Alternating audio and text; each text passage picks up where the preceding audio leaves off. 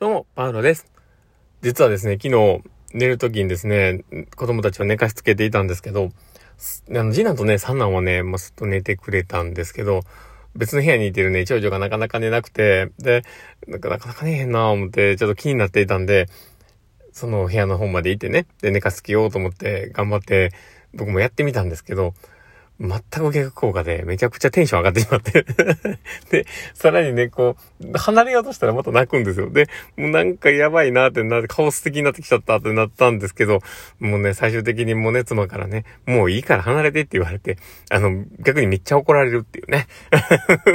でもね、あの、妻にはめっちゃ迷惑かけてしまって、あの、ごめんなさい。まあそんな感じで、えー、今日の放送をね、始めていこうかなと思っております。えー、パールのマインドブックマーク。この番組は日々生活の中で思ったことや感じたことの中から聞いているあなたが生き生き楽しく人生を歩んでいけるエッセンスになる情報を私が勝手に楽しみながらお届けしています。はい。ということで、えー、今日も収録を始めております。皆さんどうお過ごしでしょうか？今日はですね、あの、どんな話をしようかなと思っているんですけど、今日は、えー、言葉の含みとかね、裏側にあるものが分かると何もかもうまくいくっていう話をしようかなと思っています。で、人ってなかなか言葉がね、あのー、まあ、今まで生きてきた中で構築している分で関してはね、みんな流暢にはさ、話はしたりするんですけど、いざ誰かと対面で話をして、こう、お互いに分かり合おうと、こう話をしている時って、なかなかすり合わない時っていうのが起こってくるんじゃないかなと思ったりします。で、特にあの、訪問看護でやっていると、あの、まあ、その、お宅に行って、その方と話をする。で、その話をしている中で、コミュニケーションを取ることがやっぱり、すごく大事になっていますよね。で、その中でこういろんな話をして、で、そこで、あの、お互いに、そのいろんなね、あの、メッセージのやり取りをするんですけど、中にはやっぱり気を使ったりね、あの、ちょっと緊張したりとか、まあ、敏感な方もおられたりするので、言葉選びだったりとか、この、すごく大事になるんですよね。で、場合によっては、レスポンスよく、その言った言葉に、いや、それは違うよ、みたいなことはなかなか言えなかったり、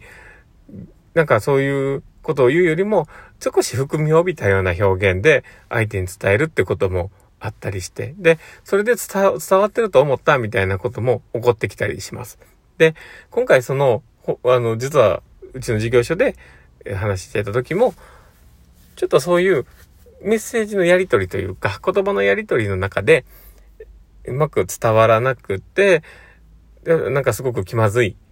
で、次訪問来てもらうのすごくなんか心配になってるっていうような話があったんですね。で、なるほどなって思うんですけど、言葉って本当に含みを帯びた部分っていうのをうまく受け取れるかどうかっていうのは、今までの経験によるものって結構あると思うんですよ。で、例えばですね、あの、文章がすごく好きな人で、昔からあの文芸作品に触れている人にとっては、月が綺麗ですねっていう言葉ってどう映るかですよね。で、それを言われた側からしたら、多分ね、キュンってくるんです。っていうのも、夏目漱石さんが昔、あの、人に愛してるを伝えることに対して、月が綺麗ですねという、そういう比喩的な表現で使ったっていうのが言われていて。だから、その文芸作品とかに触れていた人、で、そのことを知っている人にとっては、異性でね、こういるときに、月が綺麗ですねって言われ、言われるとドキッとするわけですね。だけど、それを全く知らなかった人に関しては、それ言われてドキッとしませんよね。ああ、月も綺麗ですね言うて、スッと流れちゃうっていう、あの、うまく伝わらないみたいなことが起こってくると。うん。で、でそういうことは、やっぱりありますよね。で、まあ今のはね、そういう、あの、まあ文芸作品がゆえ、ゆえのことではあるんだけども、だけど、例えば、訪問に来てくれてるけど、今日はちょっとしんどくて、あまり長居されても困るなと思っているんだけども、ただまあね、ちょっと雨の中来てもらったりしたら、あ、悪いから、あ、いいですよ、とかって言っていたりね、その、ちょっと、あの、体があんまり良くなくて、だるくて、とかって言ってる話が、こう、ポロってた時に、うん、そこに含みを浴びてるのは早く帰ってみたいなニュアンスだったりしますよね。で、まあそこまでわかるとは言わ言わないし、そこをね、ちゃんと言葉にしないといけない本人はいるけども、ただ、そういうような、今の例えで言ったんですけど、まあそういうような言葉の裏側にある感情自体も、自分たちも分かる必要があると思うんです。で、分かっていると、言葉の書き方がもう一歩違うんですよね。だからさっきの話で言ったら、体調があんまり良くなくて、みたいな話をしてて、ちょっと今しんどいんです、とかって言って、言っている時に、バイタル測りましょうかって、まあ測ったりいろいろした中で、今ちょっと、あのー、こう話をすることもしんどそうには見えたりもするんだけど、このまま続けて大丈夫っていうような言葉を、まあ、口に出すだけで、向こうからしたら、あ、答えやすいなっていうことにもなるかもしれないし、うん、あ、でもそれでもまた大丈夫ですって言えるのであれば、まあ、本当に大丈夫なのかもしれないし、で、そこで言ってもらった方、あの、おかげで、あ、自分って、あの、すいません、会長けど今日早く帰ってほしいんですっていうことを、まあ、言いやすくなりますし、表現していいんだっていうメッセージにもなりますよね。だから、そういうふうに、相手の裏側にある感情だったり言葉っていうのを理解をして、受け答えをしてあげるっていうのは、すごく大事かなと思います。で、えー、伊藤洋一さん、あの、1分で話すのね、伊藤洋一さんが言ってたんですけども、相手の靴に、を履いてね、あの、相手の靴を履くって言ったと思うんですけど、まあ、そして、あの、物事を考えるっていうのをよく言われてて、で、僕もちょっとラジオで聞いてた時にね、言ってはったんで、ああと思ったんですけど、そうですね、もう相手の靴を履くように、相手の立場に立って、まあ、物事を見る、えー、言っていることを考えるっていうのは、すごく大事だなって思うので、で、